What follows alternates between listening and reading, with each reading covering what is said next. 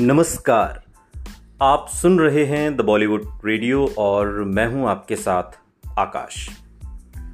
दोस्तों, आज के इस पॉडकास्ट में हम आपको राजेश खन्ना और चाय का किस्सा सुनाएँगे।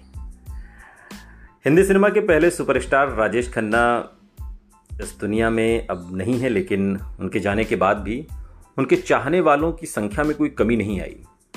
जिन चाहने वालों के लिए काका ज़िंदगी भर, ज़िंदगी के आखिरी दिनों में तरसते रहे, उनकी मौत के बाद, उनके इस दुनिया से चले जाने के बाद, वो लोग फिर एकजुट हुए और आज भी हर पल उन्हें याद करते हैं, उनकी फ़िल्में देखते हैं, उनके गाने सुनते हैं और ये मानते हैं कि काका जैसा कोई नहीं।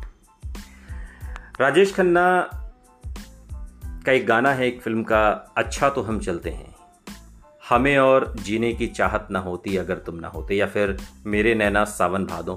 ये सारे सुपरहिट गाने गुनगुनाते उनके फैंस आंसुओं के साथ उन्हें जब श्रद्धांजलि दे रहे थे, तब वाकई यूँ लग रहा था कि काका आसमान से सबको देख रहे हैं। ज़िंदगी प्यार का गीत है, से काका ने सभी को हँसते गाते मुस्कुराते जीना सिखाया।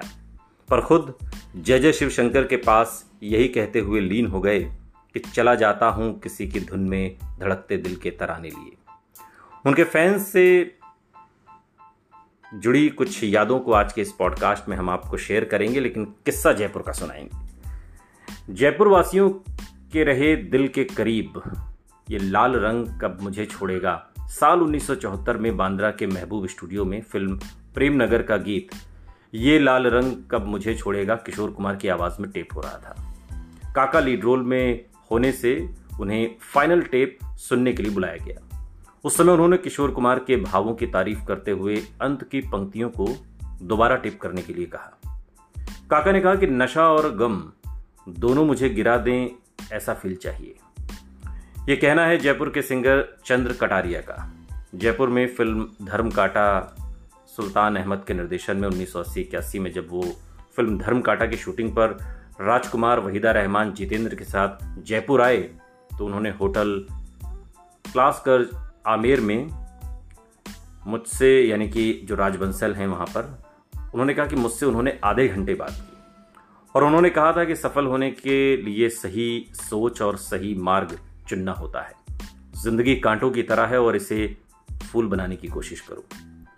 अच्छे दोस्त थे मेरे और फ़िल्म वितरण, जो कंपनी थी नारायण दास मखीजा की। वो कहते हैं कि राजेश खन्ना से जुड़ी यादों को साझा करते हुए, खन्ना साहब मेरे बहुत अच्छे दोस्त थे। जब भी जयपुर आते तो मेरे घर ज़रूर आते और घंटों बातें करते।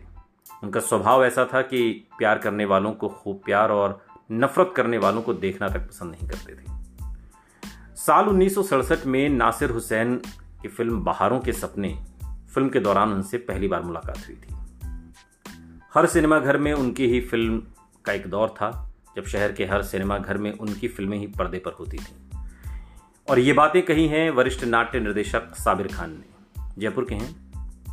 वो कहते हैं कि साल उन्नीस सौ उनहत्तर में आराधना, इत्तेफाक, बंधन, दो रास्ते सिनेमाघर में रही। 1971 में कटी पतंग, आनंद, आन मिलो सजना, अंदाज, मर्यादा, छोटी बहू, हाथी मेरे साथी, गुड्डी, महमूद की मेहंदी महबूब की मेहंदी, बदनाम फरिश्ते रिलीज़ हुई। और उस समय लड़के उनके जैसे हेयर स्टाइल रखने लगे थे। वो कहते हैं कि मैं तो आपकी आ, की एक तरीके से प्रतिध्वनि हूँ। आर यू ड्रामा डिपार्टमेंट के हेड अर्चना श्रीवास्तव कहती हैं कि उन्नीस सौ नवासी में जब मैं एनएसडी दिल्ली में थी तब कनॉट प्लेस पर उनसे शूटिंग के दौरान मुलाकात हुई थी। उन्होंने एनएसडी स्टूडेंट के बारे में सुना था और कहा राजस्थान का नाम ऊँचा करना बेटा। मैंने उनसे पूछा, सर, आप पर्दे पर बड़े रंगीले और दूसरों को कुछ नहीं समझने वाले दिखते हैं? पर यहाँ ऐसा नहीं है।